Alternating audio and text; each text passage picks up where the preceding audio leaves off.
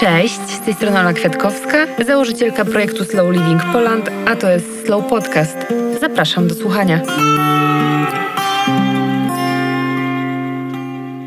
Cześć, dzień dobry, witam Was w kolejnym odcinku Slow Podcastu. Dzisiaj jest ze mną Karo Domarańczyk, osteopata i praktyk medycyny integracyjnej, absolwentka jednej z największych szkół osteopatii w Europie oraz warszawskiego AWF-u z tytułem magistra fizjoterapii. Cześć Karo. Cześć Ola, dzięki za zaproszenie. Y, muszę przyznać, że jestem y, bardzo podekscytowana y, i ciekawa naszej dzisiejszej rozmowy, ponieważ będziemy rozmawiać o mitochondriach, a dokładniej o tym, jak optymalne funkcjonowanie mitochondriów wpływa na funkcjonowanie organizmu. I na samym początku chciałabym chyba bardzo mocno podkreślić to, że Mitochondria dla mnie to jest lekcja biologii w gimnazjum, więc e, chyba na samym początku cofnijmy się do szkolnej ławki e, i może zacznijmy sobie od tego, e, czym są te mitochondria, jakie mają funkcje, bo myślę, że takie przypomnienie nam wszystkim się przyda. Tak, dla każdego jest to zazwyczaj cofnięcie się do czasów liceum. I jak ja rzucam gdzieś ten temat, czy w gabinecie, czy w rozmowie, to Wszyscy mają mniej więcej taką minę jak ty.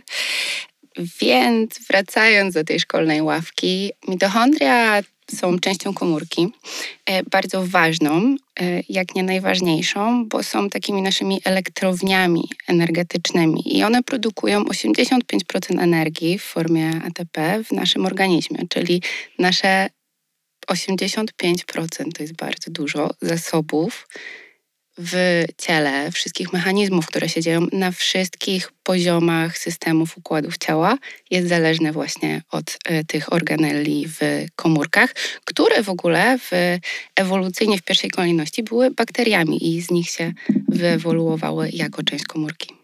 I w ogóle na samym początku jeszcze zapomniałam wam powiedzieć, wyciągnijcie notesy i długopisy, bo będzie dużo wiedzy. E, ja teraz też powinnam e, notować, ale będę słuchać z uważnością Karo, więc e, notujcie. Czemu w ogóle tak mało się o tych mitochondriach mówi? Czemu ten temat jest taki... Um, no nie wiem, niepopularny, nie mówi się o tym. I tak jak rozmawiałyśmy przed naszą rozmową, ja przygotowując się do niej, e, naprawdę bardzo mało e, informacji znalazłam w sieci i zastanawiam się, z czego to wynika, bo mówisz o tym, że to jest e, ważny temat, ważne organy. I teraz. Organelle. Organelle. I, I z czego to wynika, że tak mało jest w nas świadomości i w ogóle nie mówi się o tym? Po pierwsze zależy, gdzie się nie mówi i w jakich kręgach i w jakim kraju. Po drugie, na pewno jest to związane z rozwojem medycyny i tym, że my latami dochodzimy do tego, co jest ważne w anatomii, pomimo że jest to temat rzeka, temat, którym ja się zajmuję w, na co dzień w praktyce, anatomia i fizjologia, to nadal my odkrywamy, odkrywamy wręcz nowe narządy. I tak samo odkrywamy, co jest dla naszego zdrowia i dla tej anatomii ważne. I przez wiele, wiele lat skupiano się w medycynie na poziomie komórki, a teraz poszliśmy dalej i zaczęliśmy się skupiać na poziomie mitochondriów. I rzeczywiście w Polsce nie jest to temat popularny jeszcze. Ja, jeśli chodzi o wiedzę na ten temat, to głównie bazuję na naukowcach amerykańskich i niemieckich na medycynie mitochondrialnej z tych dwóch krajów. I rzeczywiście w Stanach Zjednoczonych, gdzie ta medycyna funkcjonalna, do której pewnie później przejdziemy, medycyna stylu życia jest bardziej popularna. Mm, o tym poziomie mitochondriów, energii na poziomie właśnie ATP mówi się więcej. Także bardzo dobrze, że o tym rozmawiamy, żeby wprowadzić temat. Ale jak to jest, że takie małe organella i energia y, powodują, że to jest tak bardzo ważna część, yy, która wpływa na funkcjonowanie naszego organizmu? Przepraszam, że ja tutaj będę tak drążyć, ale yy, myślę, że w wielu yy, głowach teraz pojawia się to pytanie. Y, jakbyś mogła też trochę rozwinąć właśnie, dlaczego one są tak istotne? To jest bardzo dobre pytanie. Otóż y, mitochondria, oprócz tego, że tą energię produkują, małe nie znaczy, że nieważne. Tak? oprócz tego, że produkują energię, odpowiadają między innymi za bardzo ważną funkcję w organizmie, którą jest apoptoza, czyli unicestwienie, takie samobójstwo komórki. Czyli wtedy, kiedy nasze komórki się zużywają, a zużywają się cały czas, to muszą się unicestwić i powstaje z tego odpad metaboliczny. I za to między innymi też odpowiadają mitochondria, za to, żeby w pierwszej kolejności w ogóle wyłapać to, że tą informację, że ta komórka już się do niczego nie nadaje, a w drugiej kolejności za pomocą energii wyprodukowanej ją z organizmu usunąć. Tak? I później oczywiście całym cyklem, y, mechanizmem, mm, różnymi łańcuchami, czy za pomocą układu limfatycznego, za pomocą e, wątroby, wszystkich mechanizmów oczyszczających, usunąć ten, ten zbędny metabolit. Oprócz tego mitochondria odpowiadają też za oksydację kwasów tłuszczowych, co też jest bardzo ważne w naszym organizmie. Oprócz tego y, odpowiadają za początek tak zwanej glukogenezy. Także bardzo wiele mechanizmów na poziomie biochemicznym w organizmie zawdzięcza się właśnie tym małym organellom. Też jeszcze wcześniej wspominałaś o tym, że właśnie w zależności o jakich kręgach mówimy, to ten temat jest e, bardziej poruszany. E, gdzie się więcej o tym mówi? Bo wspominałaś właśnie, że ty się tutaj inspirujesz, e, uczysz od amerykańskich, niemieckich naukowców. Czy są jeszcze jakieś regiony, w których ten temat już jest bardziej popularny? Zaskoczyłam cię tym pytaniem. Trochę tak. To znaczy, ja nie wiem dokładnie, jak to wygląda w skali światowej, ale rzeczywiście no, Amerykanie mają to do siebie, że często są w tych naszych e, nowych czasach e, skoku cywilizacyjnego pierwsi i też jeśli chodzi o rozwój medycyny. I rzeczywiście oni dostrzegają mm, ważność pewnych mechanizmów biochemicznych pod kątem zdrowia e, szybciej niż my. I też to i w sumie dzięki czemu, czemu zawdzięczamy rozwój wiedzy o mitochondriach, jest jednocześnie y, takim ciśnieniem Amerykanów, żeby być wiecznie młodym. I od tego tak naprawdę się zaczęło. Czyli badania nad anti-agingiem y, doprowadziły do skupienia się bardziej na tym w sumie, co odpowiada za te procesy starzenia i zaczęto drążyć temat właśnie mitochondriów. Więc stąd, stąd Amerykanie, a z drugiej strony właśnie Niemcy w latach 70.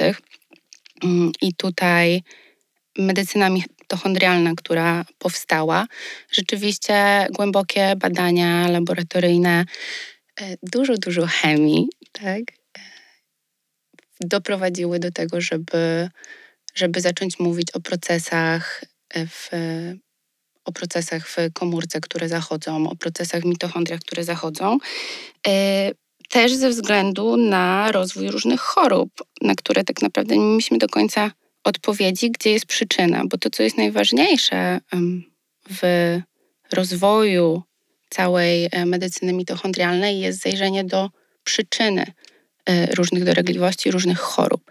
I okazuje się, że nie ma choroby, czy to jest cukrzyca, czy to są jakiekolwiek zmiany metaboliczne, czy to są problemy układu kardiowaskularnego.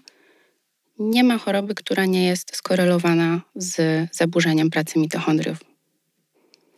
Na samym początku yy, powiedziałyśmy o tym, że dzisiaj rozmawiamy sobie o optymalnym funkcjonowaniu yy, mitochondriów. Mm, co to w ogóle znaczy? Optymalne funkcjonowanie mitochondriów.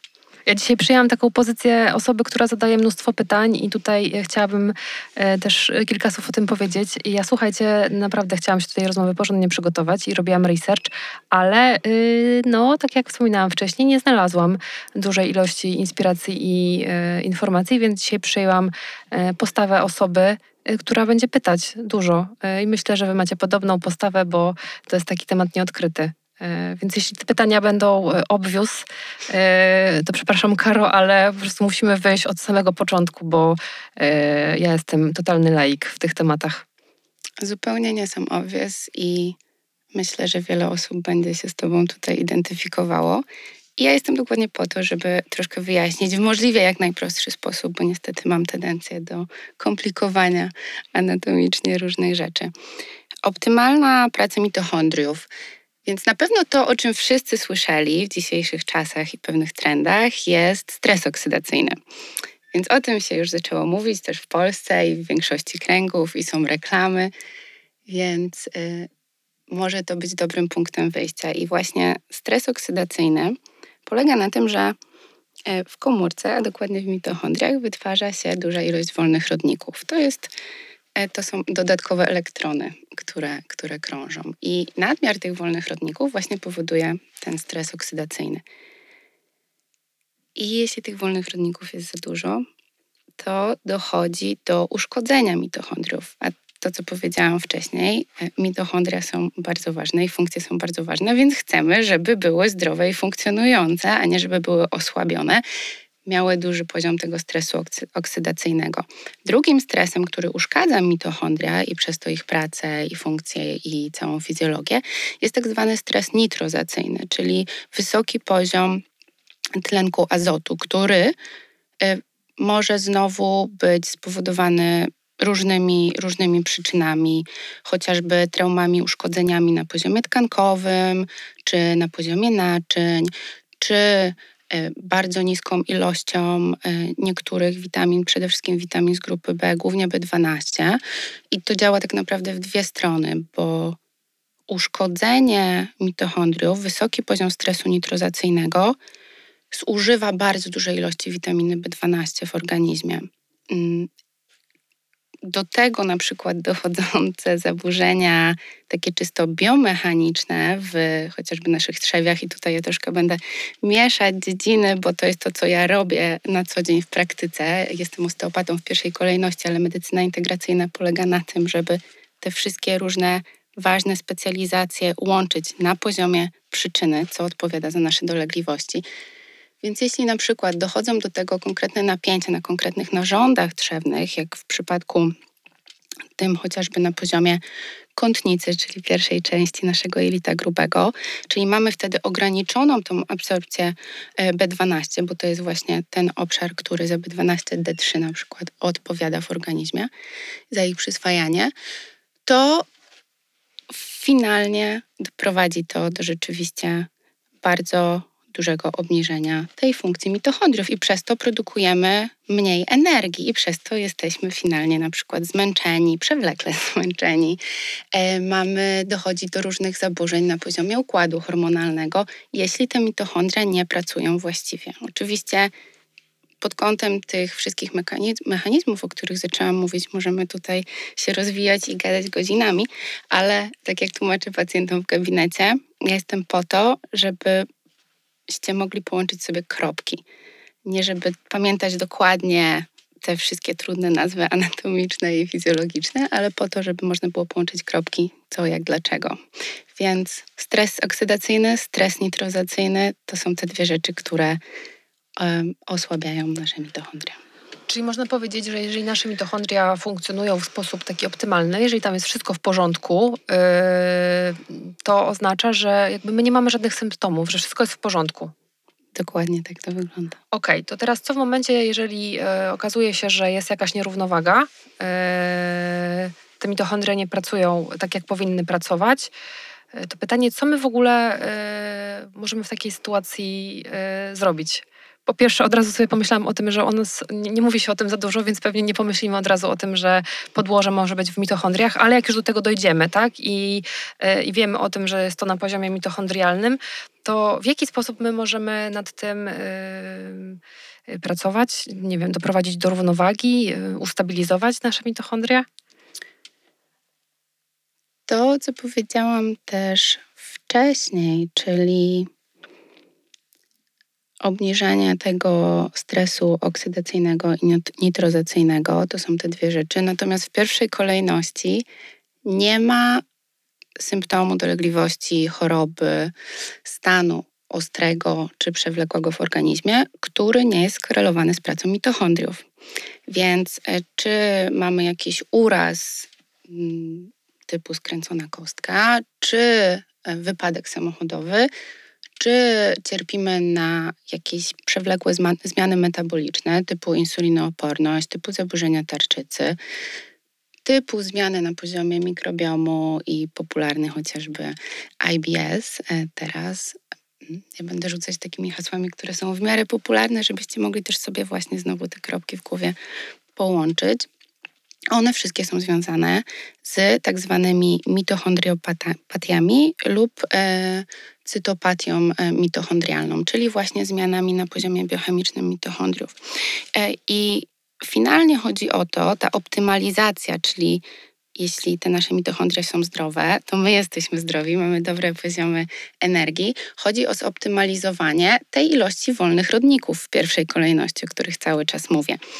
I najprostszą rzeczą i taką podstawową ewolucyjnie jest zoptymalizowanie pochodzenia i też częstotliwości naszego jedzenia. E, I o tym zaraz troszkę więcej powiem. Natomiast e, naprawdę trzeba podkreślić, że zwłaszcza te wszystkie dolegliwości, choroby cywilizacyjne, które my się teraz, z którymi teraz się spotykamy i z którymi ja się spotykam na co dzień w gabinecie, bo ja się akurat w tym wyspecjalizowałam, 30 czy nawet 40 y, lat temu, przed latami 70. mniej więcej, nie było czegoś takiego jak choroby autoimmunologiczne. I one są też czysto związane z krajami wysoko rozwiniętymi. Także musimy sobie też uzmysłowić, gdzie i dlaczego jest ta przyczyna naszych dolegliwości. I tym dokładnie się zajmuje medycyna funkcjonalna, przyczyną na poziomie funkcji. Ponieważ medycyna akademicka, ona powstała do tego, żeby ratować ludzkie życie i e, działać w stanach ostrych i doskonale się w tym sprawdza. Natomiast nie została stworzona do tego, żeby leczyć pacjenta na poziomie przyczyny plus profilaktyki. Tak? Więc stąd powstał cały koncept medycyny funkcjonalnej. Znaczy, powstał koncept. To jest po prostu naturalna ścieżka rozwoju samej medycyny i tego, co jest nam potrzebne właśnie w krajach wysoko rozwiniętych. Już wyprzedziłaś moje e, kolejne pytanie, bo właśnie chciałam zapytać, Aga, e, tutaj, żebyś trochę więcej opowiedziała o medycynie funkcjonalnej i integracyjnej i może o medycynie integralnej, bo wiemy, że tutaj też na tym poziomie się z, e, pojawiają e, no niezrozumienia, można tak powiedzieć. Ja sama przyznaję szczerze, że też taką, e, taki błąd popełniłam, nie wiem czy błąd, no po prostu może to wynika też z, jakby z braku świadomości, e, czym się te, e, te dwie medycyny różnią. E, chciałabyś trochę rozwinąć? Tak, jasne. I totalnie znowu masz pełne prawo, żeby ten, ten, ten błąd powiedzmy gdzieś popełnić, bo dokładnie o tym, się, o tym się nie mówi dopiero wchodzimy w ten nurt i takie osoby jak ja czy moi koledzy jesteśmy po to, żeby o tym mówić w najbardziej zrozumiały sposób, więc totalnie tak. Medycyna integracyjna, zaczynając od ogółu i później przechodząc do szczegółu, mm, bo to jest coś takiego, co spina wszystkie inne rodzaje medycyny. Czyli, jak sama nazwa mówi, ma integrować. Znowu, ze względu na rozwój pewnych chorób cywilizacyjnych, dolegliwości, zobaczyliśmy, że ta przyczyna danej dolegliwości czy choroby u pacjenta nie jest tylko na jednym poziomie, tak? Czyli załóżmy ktoś, kto ma problemy z układem sercowo-naczyniowym, te przyczyny tych problemów nie są tylko na poziomie sercowo-naczyniowym, ale na poziomie całego układu hormonalnego, co w związku z tym wtedy jest związane z rozkładem rytmu okołodobowego itd. Tak itd. Tak Więc e, wiele lat temu, i to się zaczęło właśnie od Stanów Zjednoczonych i też od medycyny stylu życia, doszli do wniosku nie tylko lekarze i profesjonaliści medyczni, ale też e, cały świat biznesowy, bo w Stanach wiemy, że Silicon Valley jest tym e, miejscem, w którym pewne rzeczy mają swój początek, bardzo wiele, też jeśli chodzi o optymalizację zdrowia. I te wszystkie osoby postanowiły, że zamiast działać osobno, e, w oddzieleni od siebie jako specjaliści, musimy zintegrować się, połączyć na rzecz zdrowia pacjenta. Tak? Czyli y, specjalista jak na przykład lekarz kardiolog, jak specjalista medycyny funkcjonalnej, tym być może medycyny mitochondrialnej, jak na przykład osteopata, jak nauczyciel medytacji, jak psychoterapeuta są takim teamem, który będzie działał na rzecz pacjenta. E, w pierwszej kolejności zawsze co jest najważniejsze, to jest diagnoza. Więc musi być ten jeden specjalista wyjściowy, który jest w stanie powiedzieć, ok, potencjalnie gdzie jest jaka przyczyna, czyli czy ten pacjent rzeczywiście musi na przykład się wybrać do kardiologa, bo na przykład potrzebne są w tym momencie, jaka jest potrzebna jakaś farmakoterapia, czy ten pacjent jednocześnie ma jakieś na przykład zaburzenie albo problem na poziomie psychoemocjonalnym i trzeba być może go wysłać na konsultację do psychoterapeuty, e, a jednocześnie potrzebuje pójść na przykład do osteopaty, żeby, żeby pewne rzeczy w ciele zbalansować. I, I na tym polega medycyna integracyjna, że my po prostu wybieramy z tego ogromnego worka medycyny, i nie mówimy tu o medycynie alternatywnej, mówimy o medycynie komplementarnej, czyli nie stoimy już po dwóch stronach stołu, tylko gramy w jednej drużynie. Wybieramy, co jest dla tego pacjenta potrzebne, żeby zadziałać na poziomie przyczyny. Czyli to jest dokładnie to, czym ja się zajmuję w gabinecie. I akurat osteopatia jako nauka i jako mój core dała mi przede wszystkim wgląd ogromny w anatomię, bo osteopatia to jest anatomia, anatomia, anatomia, jej zrozumienie, zrozumienie połączeń pomiędzy wszystkimi systemami ciała, wszystkimi. I ponieważ jakoś, nie wiem, może tak wyszło organicznie, nie ma przypadków w życiu. Zaczęłam rzeczywiście się specjalizować w tych zaburzeniach metabolicznych, depresji, stanach lękowych, bóla głowy różnej etiologii, to zobaczyłam, że no, sama osteopatia i od strony diagnostycznej jasne, super, ale pod kątem rozwiązania problemów pacjenta, no ona niestety nie będzie w 100% efektywna. Ja jestem w stanie zrobić osteopatycznie średnio 30-40% roboty. Ale jeśli na przykład przychodzi pacjent z problemem z przewlekłymi zapaleniami zatok. I przychodzi w momencie, które ja jestem częściowo w stanie rozwiązać, pracując właśnie osteopatią czaszkową, na połączeniach czaszki, być może też często bardzo uwolnieniem układu limfatycznego na poziomie lita cienkiego itd., tak itd. Ale też na przykład ten pacjent przychodzi w stanie ostrym, wtedy kiedy ma to zapalenie zatok, tak? To ja mówię wtedy, super, ja mogę na tym popracować, ale najpierw musimy popracować nad tym stanem ostrym i trzeba pójść do lekarza, który ci da antybiotyk i to jest ok. E, jednocześnie w przypadku zapalenia zatok w 90% odpowiedzialne jest nagromadzenie się śluzów w organizmie, co jest spowodowane dysbiozą, zaburzeniem na poziomie mikrobiomu jelitowego, czyli bakterii jelitowych, o których też się już zaczęło mówić, tak? Czyli ten śluz tam zaczyna się wytwarzać i ta dysbioza, ten dysbalans na poziomie mikrobiomu jest odpowiedzialny za to, że te zapalenia zatok wracają. Czyli wysyłam go, tego pacjenta, na przykład na badania na oznaczenie mikrobiomu jelitowego, sprawdzenie bakterii, drożdżaków, grzybów w jelicie, żeby wyleczyć też tą przyczynę.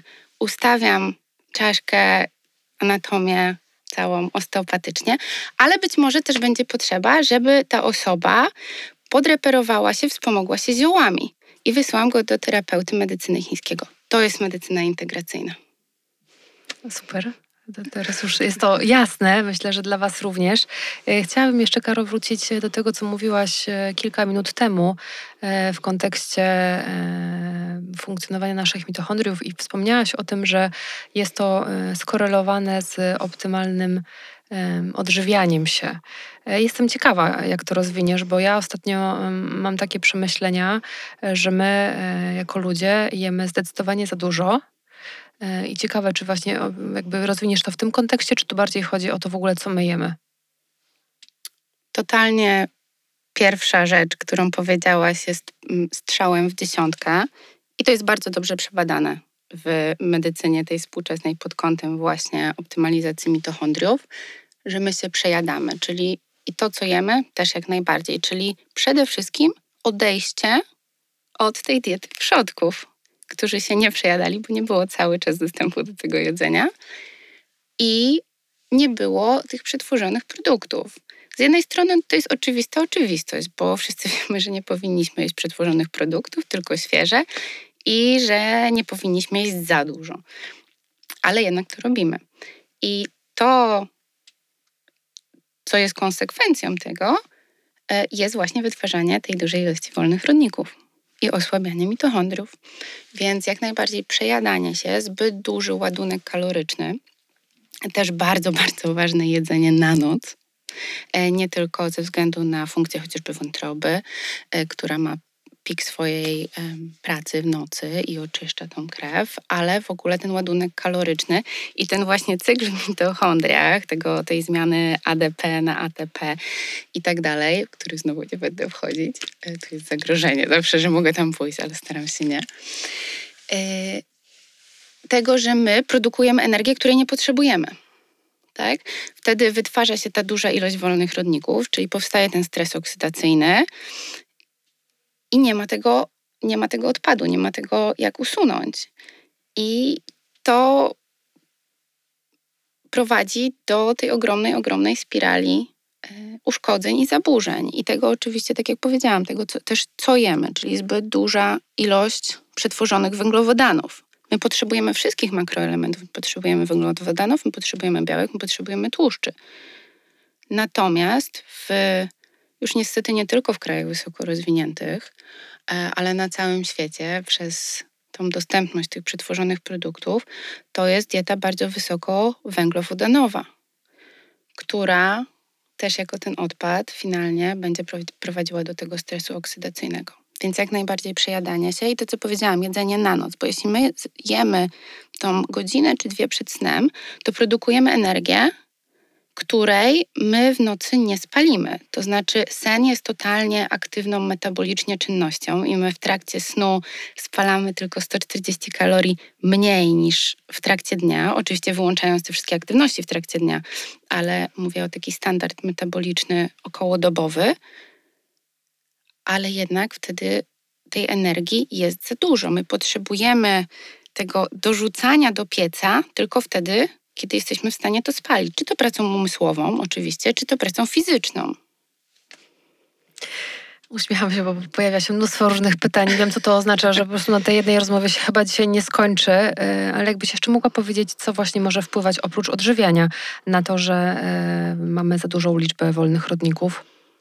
To, co ja zawsze powtarzam, że mitochondria nie lubią skrajności. Tak jak wiesz, wszyscy mówimy, że balans jest ważny i to ma swoje źródło na tym małym, małym poziomie w komórce, małym wielkościowo, bo nie jeśli chodzi o ważność, mitochondrialnym. E, one nie lubią skrajności, nie lubią szoku, czyli zarówno kiedy leżymy na kanapie cały czas i nic nie robimy, nie mamy aktywności i wtedy, kiedy biegamy maratony czy robimy Ironmany, ja się uśmiecham, bo jestem tego przykładem trochę, to żadna tych skrajności dla mitochondriów nie jest dobra, bo będzie je spalała, będzie je niszczyła.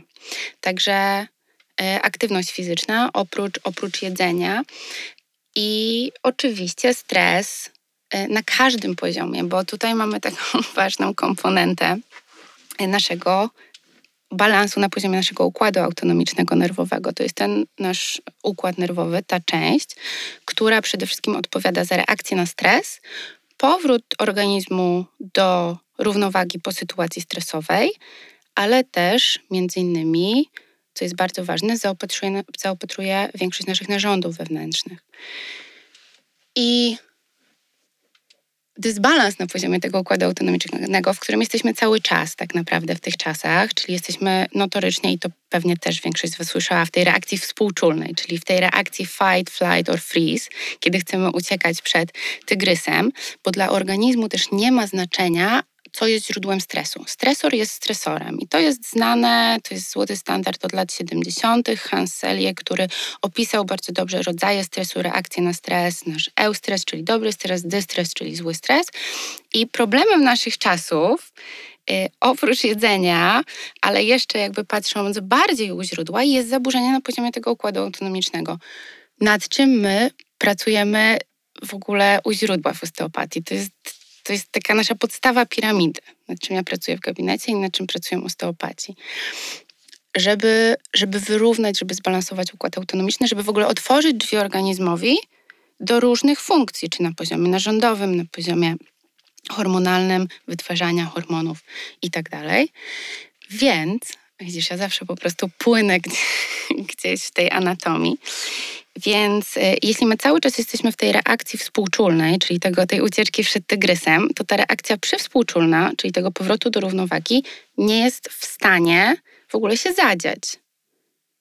Tak więc powstaje, jesteśmy cały czas pod wpływem stresu, co też powoduje e, mówię, nieważne czy to jest stres psychoemocjonalny, to jest zawsze reakcja biochemiczna w organizmie. Każde słowo to wszystko jest reakcją biochemiczną, patrząc od strony czysto fizjologii.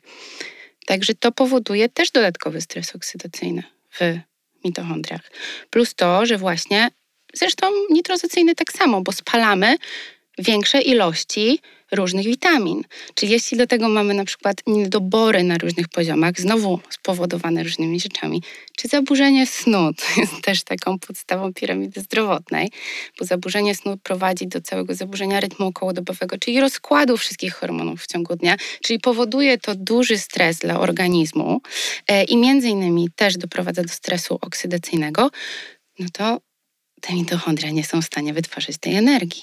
To w takim razie jak my możemy tą energię ich podnosić? Jak możemy im pomagać? No bo jakby też wspomniałaś o tym odżywianiu, mhm. więc po, jakby możemy się od tego odbić, że y, dobre odżywianie, nie jedzenie na noc i do, jakby racjonalne ilości jedzenia, sen. Tak, są dwie rzeczy, które są najlepiej przebadane pod kątem optymalizacji wsparcia mitochondriów. To są ćwiczenia i to jest ograniczenie kaloryczne. I oczywiście od tego możemy znowu odchodzi bardzo wiele różnych mechanizmów w ciele. Natomiast ćwiczenia i to, co wspomniałam, właśnie leżenie na kanapie versus bieganie maratonów. Y, ćwiczenia y, najlepiej, najbardziej wydajne pod kątem wsparcia mitochondriów to są ćwiczenia, uwzględnienie ćwiczeń interwałowych, czyli tak zwane hity i, i lub ćwiczenia z obciążeniem, czyli ćwiczenia na wzrost masy, a później przez co dzięki temu siły mięśniowej. Natomiast tak naprawdę my potrzebujemy po prostu ruchu. To jest to, co powiedziałam. Potrzebujemy ruchu, żeby spalić tą energię, którą wyprodukowaliśmy, a jednocześnie też pozbyć się tych wolnych rodników. I znowu tutaj jest cały cykl pod kątem tego, że z jednej strony te ćwiczenia, one powodują produkcję tych wolnych rodników, Y, bo powstaje ten uboczny produkt metabolitu, czyli też nadmiar ćwiczeń będzie powodował y, produkcję tych niekorzystnych wolnych rodników, tylko tutaj jest znowu taki mały, drobny druczek, że te wolne rodniki też nie zawsze są takie złe. W sensie zależy w jakiej ilości, zależy na potrzeby jakich mechanizmów one są potrzebne bo one też działają częściowo jak pewnego rodzaju przekaźniki, ale nie będę tego komplikować za bardzo. Także ćwiczenia. Ćwiczenia y, warto, ja to co u pacjentów zawsze powtarzam i stosuję, nawet jeśli ktoś nie chodzi nie wiem, na siłownię 6 razy w tygodniu albo właśnie nie biega po 20 kilometrów, to żeby uwzględnić w tym swoim takim codziennym, codziennej aktywności fizycznej jakieś ćwiczenia, czy interwałowe, takie, które podniosą nam tętno, rzeczywiście. Czyli żeby wejść do tej czwartej strefy, chociaż na, na, na chwilę, na trochę. I to wtedy bardzo fajnie te mitochondria wspiera. No i tak jak powiedziałam, unikanie tego leżenia na kanapie, tak? Żeby, żeby ta aktywność fizyczna była uwzględniona. My oczywiście w ogóle za dużo siedzimy. My siedzimy więcej niż jesteśmy ewolucyjnie do tego przystosowani. Nawet jeśli ktoś nie ma pracy siedzącej, tak, to, to powoduje znowu, tak patrząc już od mojej strony osteopatycznej, całą machinę e, zaburzeń, blokad, zaburzeń rozkładu ciśnień pomiędzy jamami ciała, przez to blokady funkcji na poziomie właśnie narządów wewnętrznych, e, wewnątrz tych jam ciała e, i tak dalej, i tak dalej. I zaburzenia wtedy właśnie też i funkcji hormonalnych, i funkcji wydalniczych. Więc jeśli możemy się też wyrwać od tego siedzenia, ile jest, na ile jest to możliwe, to trzeba to robić. E, drugą rzeczą to jest w optymalizacji mitochondriów, to jest to ograniczenie ładunku kalorycznego. Tak, czyli przede wszystkim niedojadanie trochę. Bo to, co powiedziałaś, dokładnie tak wygląda, że my się przejadamy. Ja się od, ostatnio na tym zaczęłam łapać, jak gdzieś jestem e, w, gdzieś tam nie w swojej okolicy, tylko jestem, w, nie wiem, w dzielnicach Warszawy, w których nie bywam zbyt często i mam na każdym kroku pokusę e, w postaci piekarni, e, to zauważyłam, że po prostu jakoś automatycznie wyciągam rękę i kupuję sobie tego croissanta czy coś innego, mimo tego, że wcale nie jestem głodna. E, I miałam właśnie takie przemyślenia, że faktycznie e, jemy dużo za dużo i teraz akurat jestem na takim etapie, gdzie jem e, dwa posiłki dziennie i sprawdzam. Jakby nie wiem, czy to jest dla mnie ok, czy nie ok. Na razie obserwuję swój organizm, widzę, że jakby czuję się dobrze, funkcjonuje mi się dobrze, jestem skupiona, skoncentrowana. Nie widzę na razie jakiegoś takiego, mm, nie wiem, e, bodźców, które by mi pokazały, że coś jest nie tak. I właśnie doszłam do wniosku, że faktycznie my po prostu jako ludzie wyciągamy rękę po trochę z łakomstwa chyba też czasami nawet. Jesteś najedzony, ale jeszcze coś tam e, sobie zjesz. I to samo z jedzeniem na noc. Ja też bardzo długo to robiłam i e, zastanawiałam się nad tym, bo rano budziłam się zmęczona. Mimo tego, że spałam 8-9 godzin, ja tego 8-godzinnego e, snu bardzo pilnuję. E, natomiast e, spałam te 8-9 godzin, ale budziłam się zmęczona, budziłam się zapuchnięta i zaczęłam to obserwować. I faktycznie to był moment, w którym ja zdarzało mi się zjadać o godzinie 21-22. I zmieniłam to. Absolutnie staram się już w ogóle o tej porze nie jeść i widzę w ogóle różnicę energetyczną rano bardzo dużą. Tak. Idąc od końca z tym, co powiedziałaś, to, to budzenie się rano zmęczonym, opuchniętym, to są dwa takie najważniejsze mechanizmy, które znowu to są najprostsze rzeczy, które ja od razu wprowadzam pacjentom, którzy mają takie e, problemy z cyklem okołodobowym, z tym zmęczeniem na różnych poziomach, czyli budzenie się właśnie opuchniętym, z jakimś tam zafajdanym nosem i, i dobudzanie się długie, to nie jest związane tylko z tym, o czym powiedziałam, zbyt dużym ładunkiem kalorycznym na noc na poziomie mitochondriów, ale też z funkcją właśnie wątroby w nocy. Czyli ta wątroba, która w nocy powinna przerobić, oczyścić ładnie tą krew, żeby ją rano świeżą wyrzucić, jak wstaniemy, to ona jest po prostu przeciążona. Ona nie może swojej funkcji właściwie wykonać. I to z kolei jest coś, o czym medycyna chińska tradycyjna bardzo dużo i szeroko mówi. O tym, jaki jest pik danych narządów, w której części doby i wtedy jak możemy je wesprzeć. I to jedzenie na noc to, to, to nie tylko powoduje to zaburzenie mitochondriów, wzrost tego stresu oksydacyjnego, ale też zaburza oczyszczanie wątroby. Więc, więc bardzo dobrze, że to zrobiłaś. A kolejną rzeczą, o której powiedziałaś, do której się odniosę na temat tego sięgania po croissanty w piekarni, no jak zwykle wiele poziomów pierwszej kolejności na pewno jest, jest góra to blame, tak? czyli cały marketing i czasy konsumpcyjne, w których żyjemy, e, które po prostu robią nam wodę z mózgu. No, niestety tak jest. E, Instagramy, reklamy e, i to w zależności jaka jest w danym momencie moda, to wszyscy za tym podążają, tak? W jedzeniu, czyli jak nam mówili tam 10 lat temu pij mleko, będziesz wielki że mleko się z tego wapnia że ten wapń z tego mleka się przyswaja, no to wszyscy pili mleko, a później się okazało, no sorry, bullshit. E, przepraszam, można tutaj takie rzeczy mówić? Czasami się unoszę, jak mówię. E, mówię o takich, takich rzeczach, które po prostu nie powinny mieć miejsca dla, dla naszego zdrowia, tak? I, I to, że my jesteśmy cały czas właśnie bodźcowani tymi reklamami, tym jakimiś super nowymi knajpami, nowymi kruasancinkami. Z maczą albo z jakimś innym tak.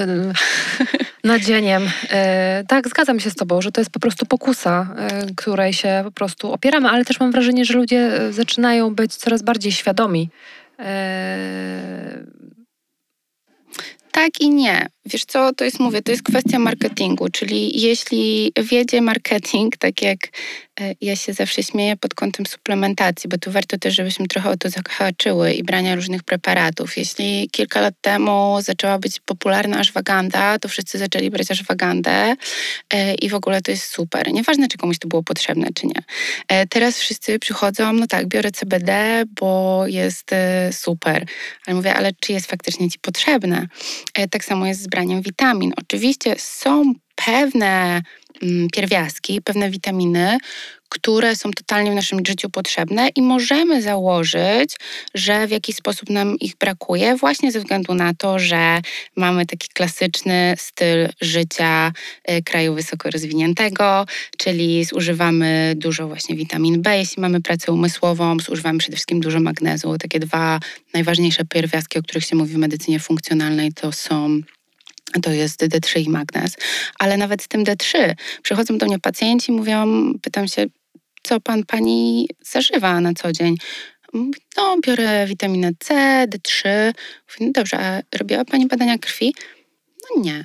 Proszę najpierw sprawdzić, czy faktycznie jest potrzeba dokładania y, dodatkowo w postaci preparatu. Poza tym, tak naprawdę, jeśli y, nasz mikrobiom, czyli te bakterie jelitowe, są w dobrym stanie, a teraz niestety 96% społeczeństwa ma dysbiozę jelitową, czyli ten dysbalans, jeśli one byłyby zdrowe, to one same bardzo dużą ilość, te bakterie, witamin, pierwiastków produkują. Tutaj jest na przykład case brania D3 z K2. Wszyscy mówią, no jak się zaczęło też, prawda, kilka lat temu takie popularne mówić, jak bierzesz D3, to teraz musisz brać K2. No tak, ale jeśli na przykład masz właściwie funkcjonujący mikrobiom i akurat właśnie na przykład właściwie funkcjonujące jelito cienkie, to twoje bakterie produkują to K2. Albo jak jeszcze dodatkowo jesz trochę glonów w diecie. Glony to jest w ogóle ultra superfood, naj, najbardziej potentne jedzenie na tej planecie. Ale też znowu nie wszystko jest dla każdego. Wszystko zależy od tego, co komu w danym momencie życia, na danym etapie jest potrzebne. Bo i to jest znowu taki przykład, z którego ja się troszkę śmieję, bo kocham zielone szejki, ale to, że jak ktoś nam mówi, że zielone szejki są zdrowe, to wszyscy powinni je pić. No nie, bo jeśli jest jakaś osoba, która jest totalnie wychłodzona, ma jakieś, nie wiem, zaburzenia jonowe, to, to te zielone szejki nie będą dla niej wskazane.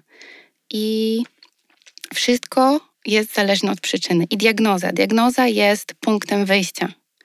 Dlatego moja praca jako osteopaty i w ogóle moje takie założenie od początku, kiedy ja stwierdziłam, że chcę być osteopatą, to nawet nie, żeby być osteopatą, ale żeby być dobrym diagnostą. I to nam otwiera też anatomia, zrozumienie anatomii i fizjologii człowieka, e, co o czym zresztą Andrew Taylor Seal, czyli nasz, e, jak my to mówimy, ojciec założyciel osteopatii mówił.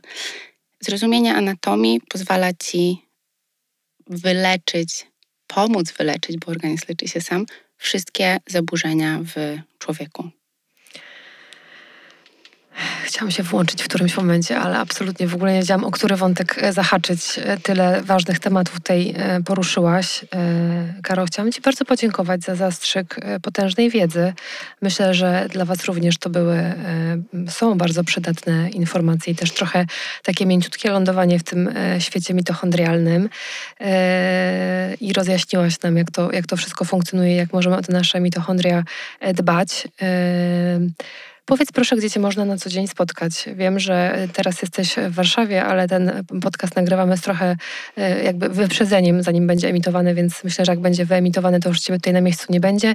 Nie chciałaś zdradzić, gdzie będziesz, więc na pewno Was odsyłam na Instagram do Karo, Karo Domarańczyk, gdzie znajdziecie mnóstwo inspiracji. Czy Karo gdzieś... Domarańczyk Osteopatii? Tak, tak, tak, zgadza się. Czy gdzieś jeszcze można się z Tobą umówić na wizytę online? Jest moja strona internetowa e, www.karoosteopathy.com i tam są wszystkie informacje, tam są też linki do moich sociali i też są informacje o moich usługach i jak się można ze mną umówić zarówno na wizytę live, jak i na wizytę online. Online właśnie konsultuję z medycyny funkcjonalnej, live e, pracuję osteopatycznie, bo to jest, to jest mój kor, o czym zresztą rozmawiałyśmy, że jak ja za długo nie pracuję manualnie, to czuję, jakby mi zabrano powietrze. I tak, no ja od ponad roku jestem w tak zwanym, e, tak zwanym osteopath on the road i trochę porzuciłam na chwilę pracę w klinice i funkcjonuję w formie pop-upów. Także przed Polską robiłam pop-up w Hiszpanii, wcześniej byłam dosyć długo w Azji Południowo-Wschodniej i robiłam pop-up na Bali i na Sri Lance i też na Sri Lance mam cudowny projekt humanitarny właśnie, żeby nieść te usługi zdrowotne i medyczne ludziom, którzy tego potrzebują i ratować słonie dzięki temu. To jest zupełnie inny temat, ale kocham i możecie wszystkie te informacje znaleźć właśnie na mojej stronie i na moich socialach, więc zapraszam. Super, bardzo Ci dziękuję za super rozmowę. Dzięki bardzo. Do usłyszenia.